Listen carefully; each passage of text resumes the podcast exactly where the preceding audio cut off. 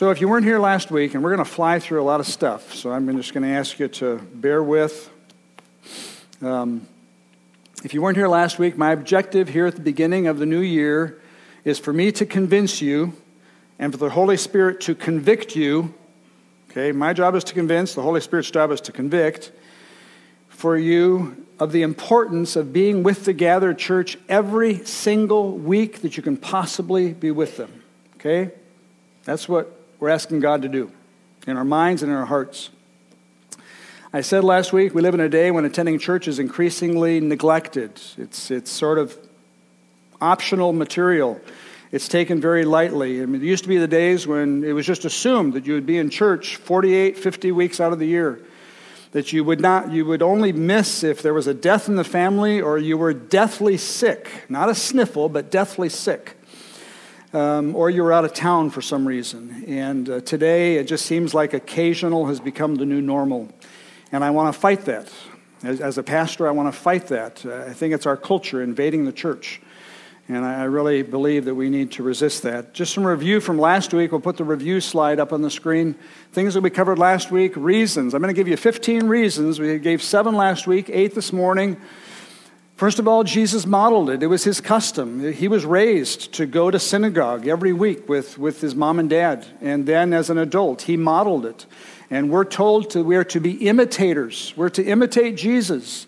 Paul says that he imitated Jesus, and one of the ways you imitate Jesus is to do what Jesus did. One of the things he did was he was in synagogue every week, all the time. The early church practiced it.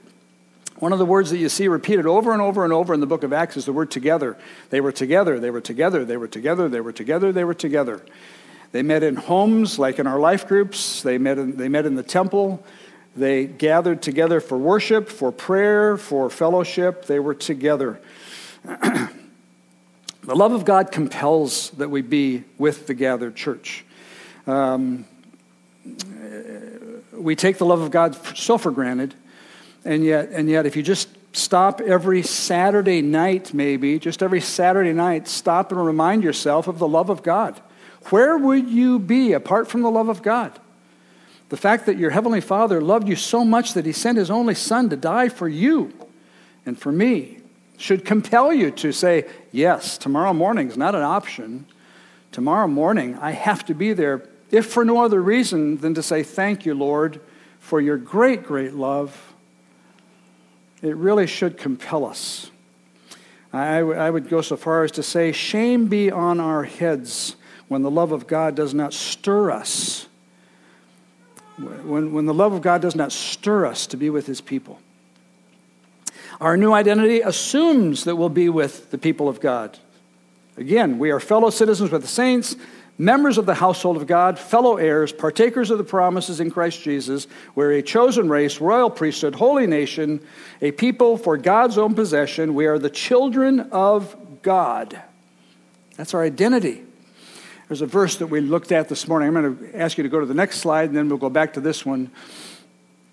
A verse they looked at downstairs this morning that I threw in here from Revelation. To him who loves us, there's the love of God compelling, and has freed us from our sins by his blood, and made us a kingdom, priest to his God and Father. To him be glory and dominion forever and ever.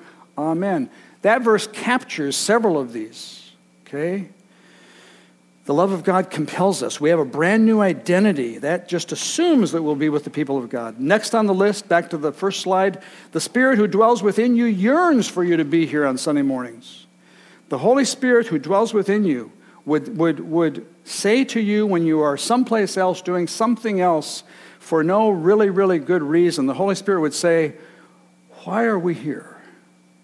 Why are we not there? Why are you, why are you, why are you sleeping in this morning? Why are you doing, why is something else more important? Why is this more important than this? I really believe the Holy Spirit grieves and is in himself. It says that God's Spirit grieves. One of the ways that we grieve him is when we take this sort of with a laissez faire attitude. Uh, next on the list was the big three. The big three are against you being here. The world, the flesh, and the devil will fight you tooth and nail to keep you away from being with the gathered church. The world, the world demeans it, You don't need it. You can be spiritual without the church. Just listen to Oprah. She'll tell you how to be spiritual without the church. Listen to, you know, whoever. The flesh disputes its value. Your, your, your old nature really disputes whether or not it's really worth it. Is it really worth the effort to go to church this morning? And the devil detests it. The, your enemy detests you being here. Satan hates the fact that we're here this morning.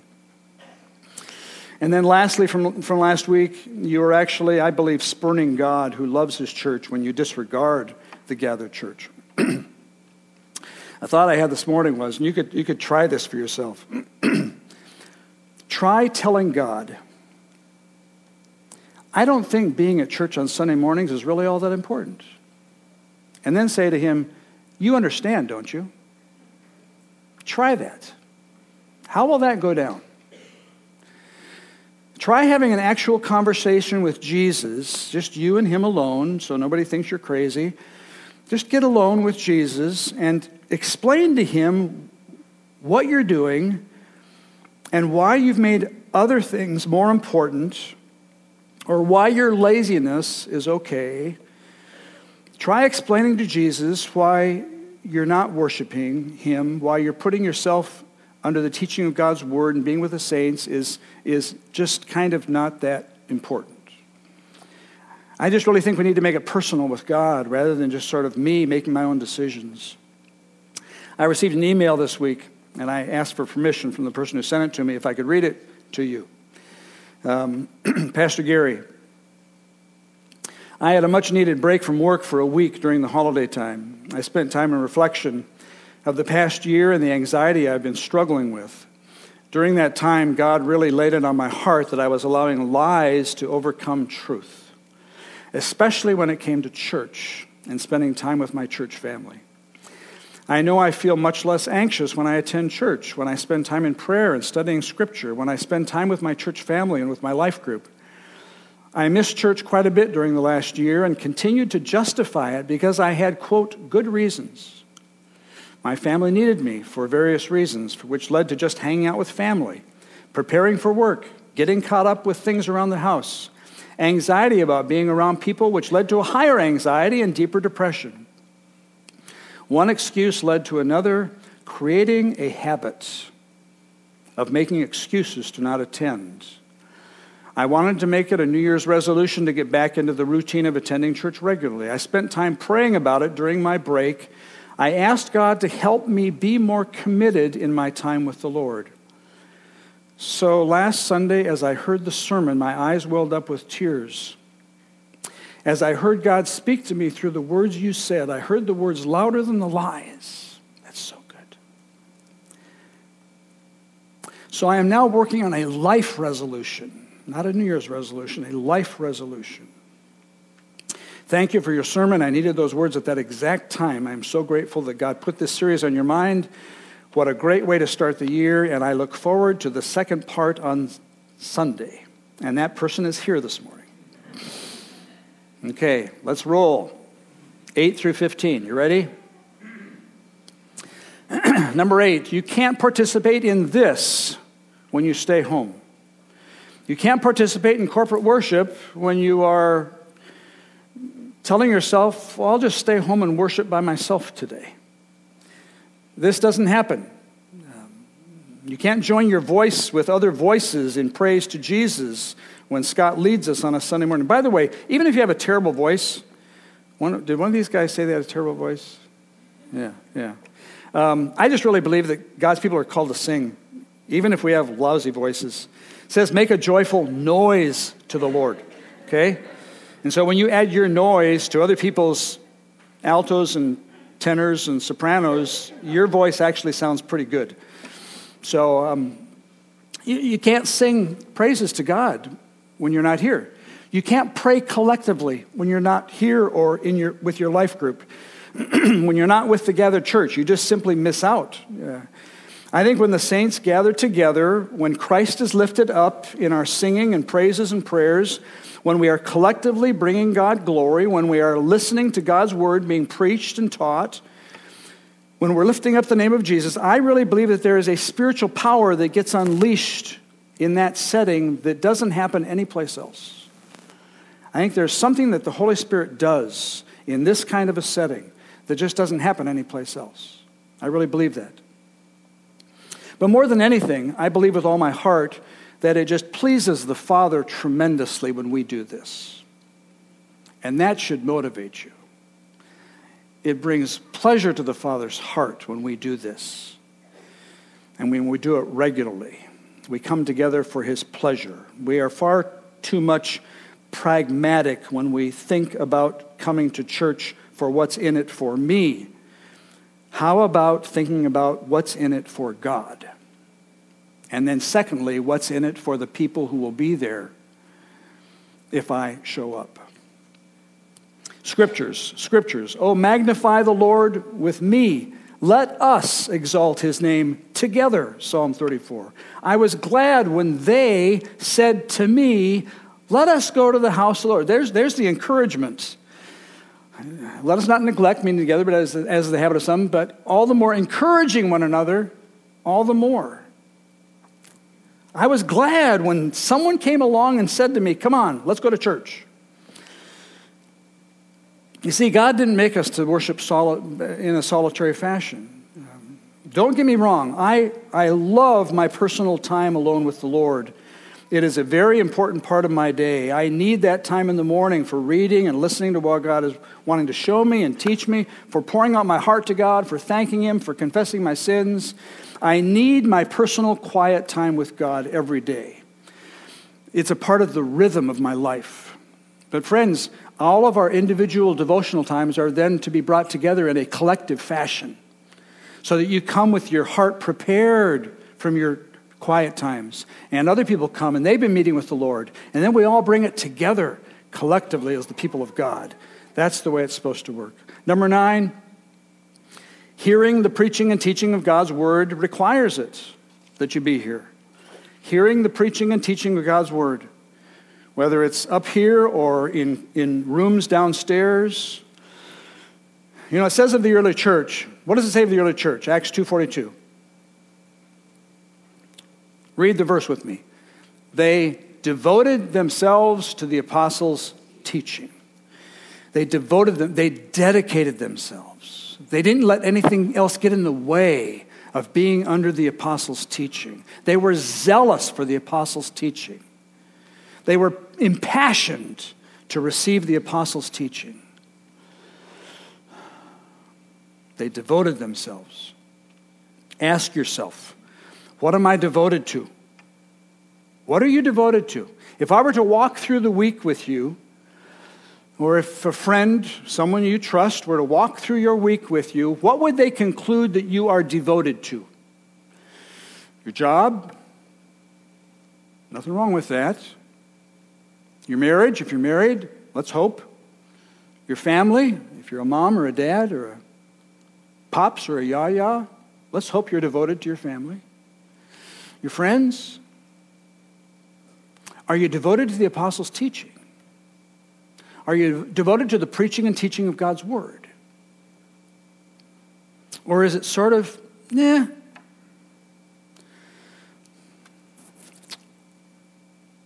Paul exhorted young Timothy, who was the pastor of the church in Ephesus, preach the word, Timothy. Be ready in season and out of season, reprove, rebuke, exhort with complete patience and teaching. And then he says, For the time is coming when people will not endure sound teaching. And by the way, that time has come. That time is, I don't know when it arrived, but that time has come. We live in that time when people don't endure sound teaching. He, said, he goes on to say, but having itching ears, I always picture a dog scratching his ear at that point, I'm not sure why. Having itching ears, they will accumulate for themselves teachers but teachers to suit their own passions and will turn away from listening to the truth and wander off into myths. And so there's going to be plenty of teachers, uplifting teachers, feel good teaching, self improvement teaching. Joel Osteen teaching, Oprah teaching. Uh, somebody told me this morning about Jediism. You know, the, I guess it was written up in the Post Dispatch yesterday, Jediism, the, the, sort of the cult, teaching about the force within you. You know, that's your spirituality. Well, there's all kinds of teaching. But you need to devote yourself to the apostles' teaching. Otherwise, friends, you're getting a lot of teaching throughout the week. You know that, don't you? You're getting lots of messages. You're being bombarded. This wasn't the time, this wasn't the way it was 100 years ago. They didn't get lots of lots of messages bombarding their brains and their spirits and their affections and their hearts and their emotions. You're being bombarded with messages all week long.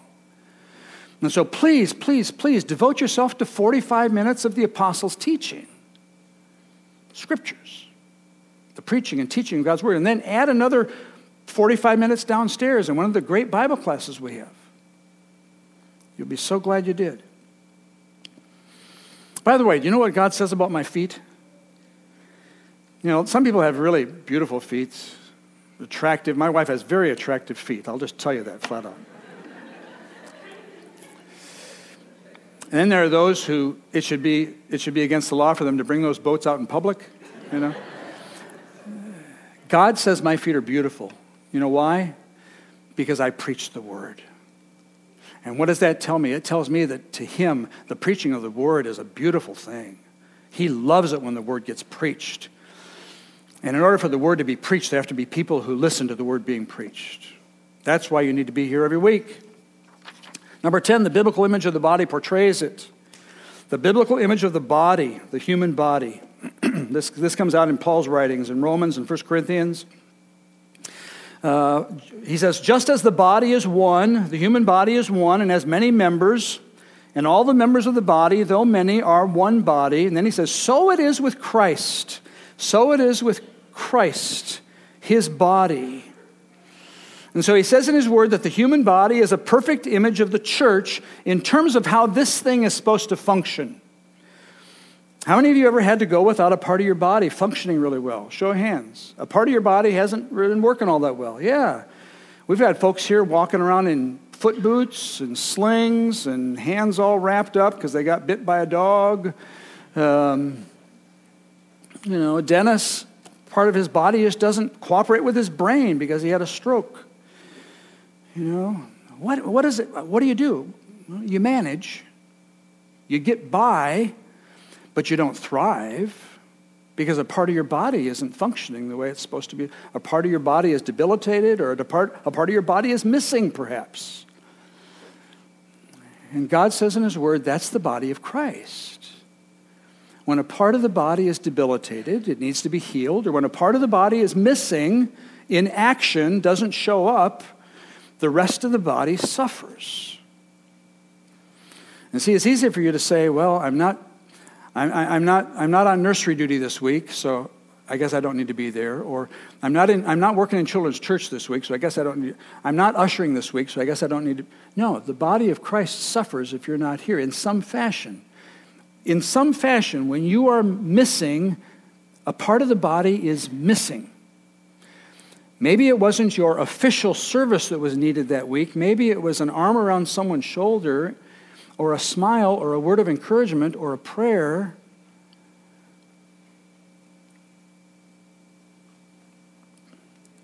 You need to be with the gathered church because the gathered church needs you.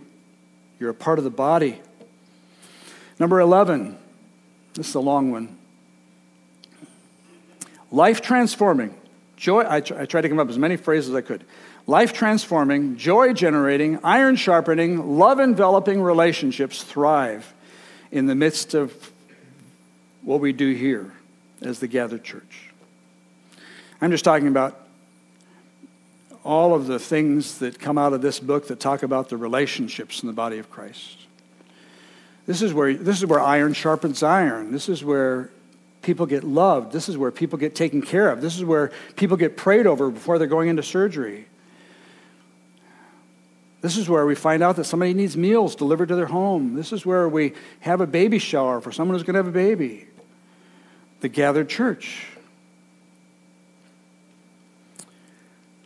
I love some of the descriptions that were given of the early church in the book of Acts. They were together, they had all things in common, Acts 2. They were selling their possessions, belongings, distributing the proceeds to all. That's our community needs fund. As any had need. They received their food with glad and generous hearts. We'll be doing that at Super Bowl Sunday. By the way, if you want a list of the soups that I like, just talk to me after church. Praising God, having favor with all the people. There wasn't a needy person among them. As many as were owners of lands and houses sold them, brought the proceeds of what was sold, laid at the apostles' feet. It was distributed to each as any had need. That's just a lot of amazing stuff going on. Life transforming stuff, joy generating stuff, love enveloping stuff. See, friends, this is a major, this isn't the only place, but this is a major place where all of the one another's of Scripture get activated. You bear one another's burdens, and you encourage one another, and you pray for one another. You forgive one another. You confess your sins to one another. A lot of that should happen when you're gathered with the saints on Sunday mornings and, and then during the week when you meet with your life group. this past week, when our life group gathered together out in the hinterland of High Ridge at Bill and Diane Menzel's, we, we ate together, biblical. we discussed the sermon, and everybody in our life group had been here last week. Praise God. Great example. Maybe because I knew I was going to be discussing that sermon, and so they figured they better be there. and, and then we discussed, there were so many comments made last, last Wednesday night by virtually everybody in, in our group about how they have experienced all of the one another's. We've wept with one another. We've laughed with one another. We've, we've forgiven one another. We've encouraged one another. We've prayed for one another. Um, Jenny and I love being with you all on Sunday mornings. We love being with our life group on Wednesday nights. We love the friendships that God has blessed us with over the years, brothers and sisters in Christ. Friends, don't take this for granted. Please don't. Don't take a life group for granted. And if you need one, if, if you don't have these kinds of relationships in your life, you need them. So talk to Pastor Will, talk to myself, and we'll make sure that we, we get you into where you can experience that life transforming, joy generating, iron sharpening, love enveloping experience in your own world. Number 12, you will backslide if you neglect church. I'm just telling you up front, you will backslide. I, I, I just don't believe you can't backslide. I don't think it's possible not to backslide if you neglect being with the saints. Uh, Proverbs 14 The backslider in heart will be filled with the fruit of his ways. James has a different word for backsliding. He calls it wandering. If anyone among you wanders from the truth, there's that, ha- that sort of slow, slow habit of wandering off. If anyone among you wanders from the truth and someone brings him back, let him know that whoever brings back a sinner from his wandering will save his soul from death and will cover a multitude of sins. And so, whether that's a wanderer, a wandering unbeliever, or a wandering believer, you're wandering. Do you have any idea how easy it is to wander? Have you been there? How easy it is to backslide? I mean, the Bible refers to us as sheep. I think there's good reason. Sheep are prone to wander. Lord, they feel it. Prone to leave the shepherd they love.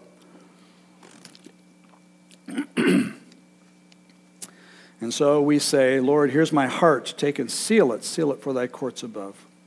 My wife and I, just, just um, a word of notice for you to be aware of. We have observed over the years, pastoring most of those years here, some in Minnesota and California, you really need to watch out for people who are going through any type of life change. Any type of life change tends to disrupt their habits. It can be having a baby, it can be moving to a new house, it can be doing a home remodel project. Obviously, big things like a divorce, a death in the family, anything that distracts and disrupts them from the customs and habits that give them rhythm. Okay? And so be watchful. As brothers and sisters, be watchful for people who are going through any life change because that's a, that's a powerful time for the enemy to come in and distract them and get them out of rhythm with the people of God. Number 13, the Bible warns about being careless with church. We've looked at that verse before. Not neglecting to meet together, as is the habit of some. For me, I will just simply say bad habits are usually the result of me becoming careless. Okay? Does that make sense? If I, if I move, slide into a bad habit, it's just because I'm being careless. I'm being careless with something in my life. the writer of Hebrews says the habit of some, they've gotten in that habit because they've been careless with going to church, being with the saints. Carelessness means you don't care. If you cared, you'd do something. You care less. That's the word careless. You care less than you used to about whatever. You care less about your marriage. You care less about your health. You care less about your daily devotions. You care less about going to church than you did a year ago or five years ago or when you were raised going to church with your mom and dad. They brought you to church every week, but you're kind of careless about it. You care less than they cared. That's the bottom line. You care less than they did. Don't neglect it.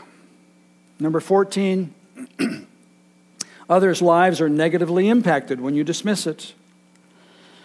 Others' lives are negatively impacted, whether you know it or not. Say, oh, Gary, I don't, I can't see how anybody's lives are affected if I'm not in church. Well, they are. Philippians 2 Let each of you look not only to his own interests, but also let each of you look to the interests of other people. See, your skipping church isn't just about you. We live in this incredibly individualistic society, unlike many other social systems around the world today, where it's more about the group than it is about the individual. You see, as Americans, it's more about the individual than it is about the group. We make the majority of our decisions primarily on the basis of how it affects me. Does it make me happier? Will I enjoy this? Is there something that I will enjoy more than this? See, as Americans, we are individualistic consumers at heart, and so we struggle with having a truly communal mindset where a person thinks as much, if not more, about the community of which you are a part than about yourself. You with me? And so, when it comes to your decisions regarding gathering with the saints, when you dismiss it, other people are impacted. I'll give you three. Your children, if you have kids at home, or even if your kids are grown up and gone from home. If you have children, they, especially at home, they are positively impacted when you're here. They are negatively impacted when you're not. It's just that simple. Don't make it more complex than it is. They are positively impacted by mom and dad when you're here, they are negatively, negatively impacted when you play easy with it. They're going a week without being with God's people. They're going a week without experiencing what the church is all about, the family of God. They're going a week without hearing God's word being taught, either from the pulpit or from the classroom. They're going a week without singing God's praises. They're having modeled for them by mom or by dad or by both. It's okay to skip. The church is optional, moderately so. Yeah, we kind of favor it, but it's still optional material. Other things can easily take church's place. It doesn't need to be given high priority. See, I could go on and on and on about how a parent's casual decisions to skip church have ripple effects on the kids. And friends, you need to know they are developing habits and customs by imitating and watching and modeling their life after you. And so if you're if you're loosey goosey with church now, don't be disappointed and all upset with your kids when they're grown up and church isn't that big of a deal for them. As long as it's a positive experience here, and we, we, we do all that we can to make it a God honoring, life enriching, life transforming, joy generating experience when you come to West Hills. And we believe it'll, that'll, that'll carry on into the next generation. Uh, others who are affected, brothers and sisters in Christ, I've already touched on that. They're affected when you're not here. And then lastly, neighbors, co workers, and extended family are affected when you play loose with church. Your habit, your custom of being with God's people is sending a message to other people in your life of just how important the worship of God is. That you don't treat this lightly. This is really, really important to you. It's important to you to hear God's word being preached and taught. It's important to you to be with the saints. It's important to you to sing God's praises. It's important to you to do all the things that we do.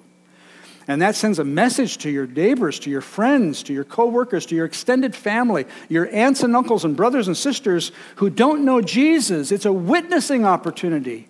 When they ask, Why is church so important to you? Why can't you come join us for this activity? Well, number one, I wish you had planned that. Next year, could we plan that activity at a different time? Could we plan that activity for Sunday afternoon instead of Sunday morning? Could we plan that activity for Saturday instead of Sunday? Because, yeah, I, I make no apologies, but this is really important to me. It opens up opportunities for you to witness, and they say, Why? And then you can tell them why. And then, lastly, you, we just need to understand the faith of future generations depends upon what we do with the church today. I would ask you the question what will be the condition of the church 30, 40, 50 years from now in America? I firmly believe that the sovereign Lord of the church will build his church. Nothing's going to get away in the way of that. I believe that. But my question is how will our decisions and the condition that we leave the church in when we are gone have either contributed to its sustained life and, and vitality, or to the church becoming anemic and impoverished for our grandchildren and our great grandchildren when they are here and we are gone.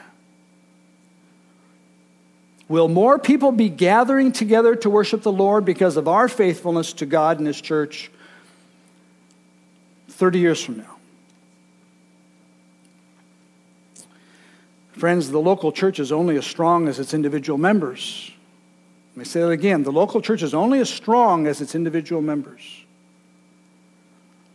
And so when we band together week in and week out through thick and thin, highs and lows, gathering with each other to worship God, to sing praises to Jesus, not gathering to be religious, not gathering to be legalistic, but because God in His grace has made us different people.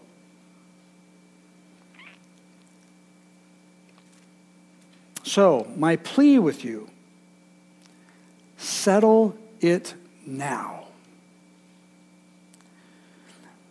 Drive a stake in the ground for your sake, for your, if you're married, for your marriage's sake, if you have children, for your children's sake. Drive a stake in the ground Corporate worship is too important for you to revisit it week in and week out and wrestle with the question will I go this week or will I sit this one out? Because if you leave it open ended, excuse after excuse after excuse will raise its convincing voice. You know, some of you have a plaque in your, in your home. As for me and my house, we will serve the Lord. We have that plaque in our home. As for me and my house, we will serve the Lord. And I would just say that that's, that's so good. Just be sure that a vital part of that is as for me and my house, we will devote ourselves to gathering with the saints. I understand circumstances. I understand there'll be times when you're out of town. But even when you're out of town, I really encourage you to see if you can find a group of saints to gather with. It won't be nearly as good as West Hills. gather with the saints. It'll be an encouragement to them, whether it's a small group or, or what have you. I understand there'll be times when you're in the hospital. Aaron, we do not expect to see you in church next week. I understand when you have a new baby or an illness hits or something else prohibits you from coming. But, friends, please, brothers and sisters, just don't give yourself an easy pass. Now, the card. Did you all receive one of these? I need for every person, not every marriage or every house. Does every one of you have one of these? If, if you, don't have, if you don't have one, can you raise your hand? Okay, uh, I need some ushers to go back and grab a stack of them.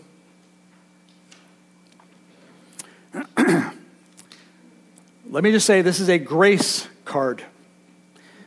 This is not a card of legalism. Okay, we, we don't have any more? There's some hiding someplace?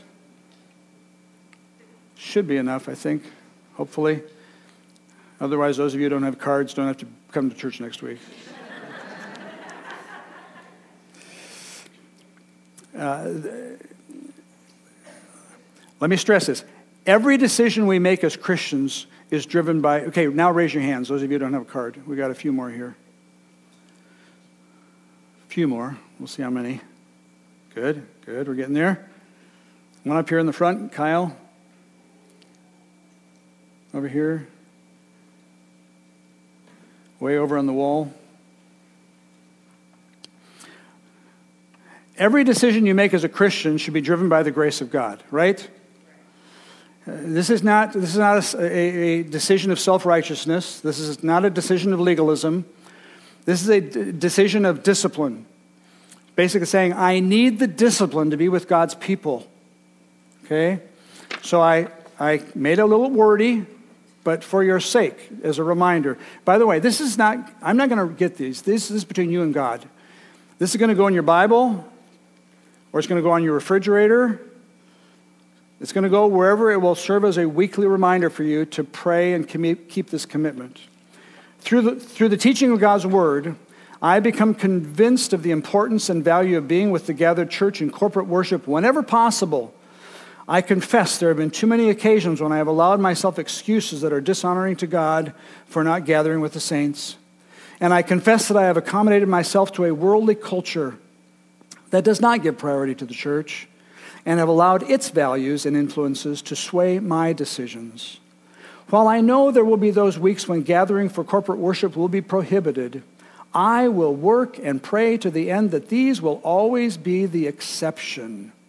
Therefore, by God's grace and with His help, and with a desire to love and honor Christ and His church, I resolve to seek to be with the gathered church. And that's where you're going to put a number out of 52 Sundays in 2018. I want you to I want you to think about that. We're going to pray over this right now. Pray for your decision for for you to maybe some of you are going to say, "Boy, I'm going to I'm going to pray that I can be there 52 weeks out of 52, either at West Hills and if I'm not in town, I'm going to try to be with another church someplace else." Or maybe you just know, you know that there are certain weeks where it just simply will be prohibited because of something in your life. I understand. Yes, Mark. Making some more copies? Good. So you guys are not off the hook, okay? Okay, can I pray for your decision right now? And, and I, am going to I'm going to ask you to, to, to pray. We're going to join our prayers together. This is for God's glory and for the good of the body of Christ, the family of God, and for the glory of Christ.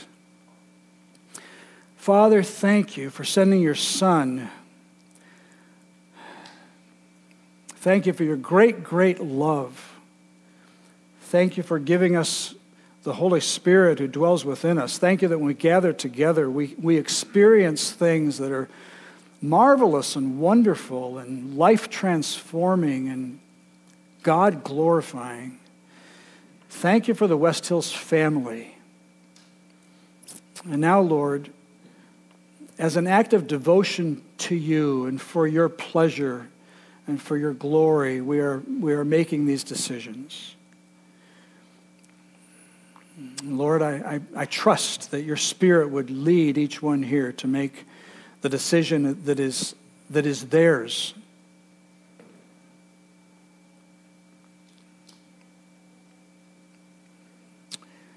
We pray, God, that in the coming weeks and months, we would fall in love more and more with the church. That we would love the saints, that we would love the teaching of the word, we would love the praises of the people, we would love the fellowship. Use West Hills, Lord, for your glory, whether we are gathered or whether we are scattered, all for your glory. We commit this to you. We commit our decisions to you. We pray in Christ's name. Amen. Go ahead and just take a minute, and if you haven't put a number down there, do so. And then we're going to pray for the Lord's table.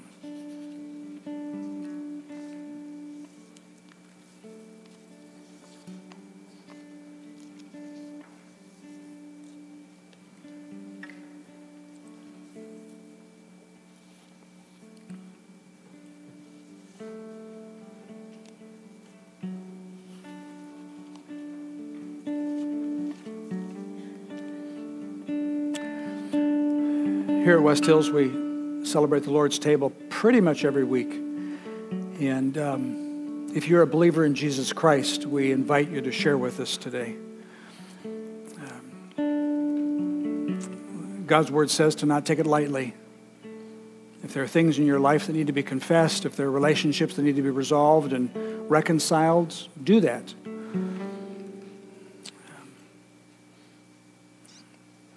But then take the bread and take the cup with gratitude in your heart for a Savior who gave his life.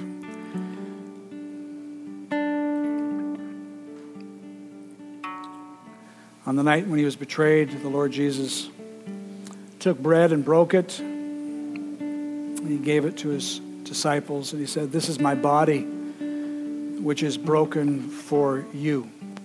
And after supper, he took the cup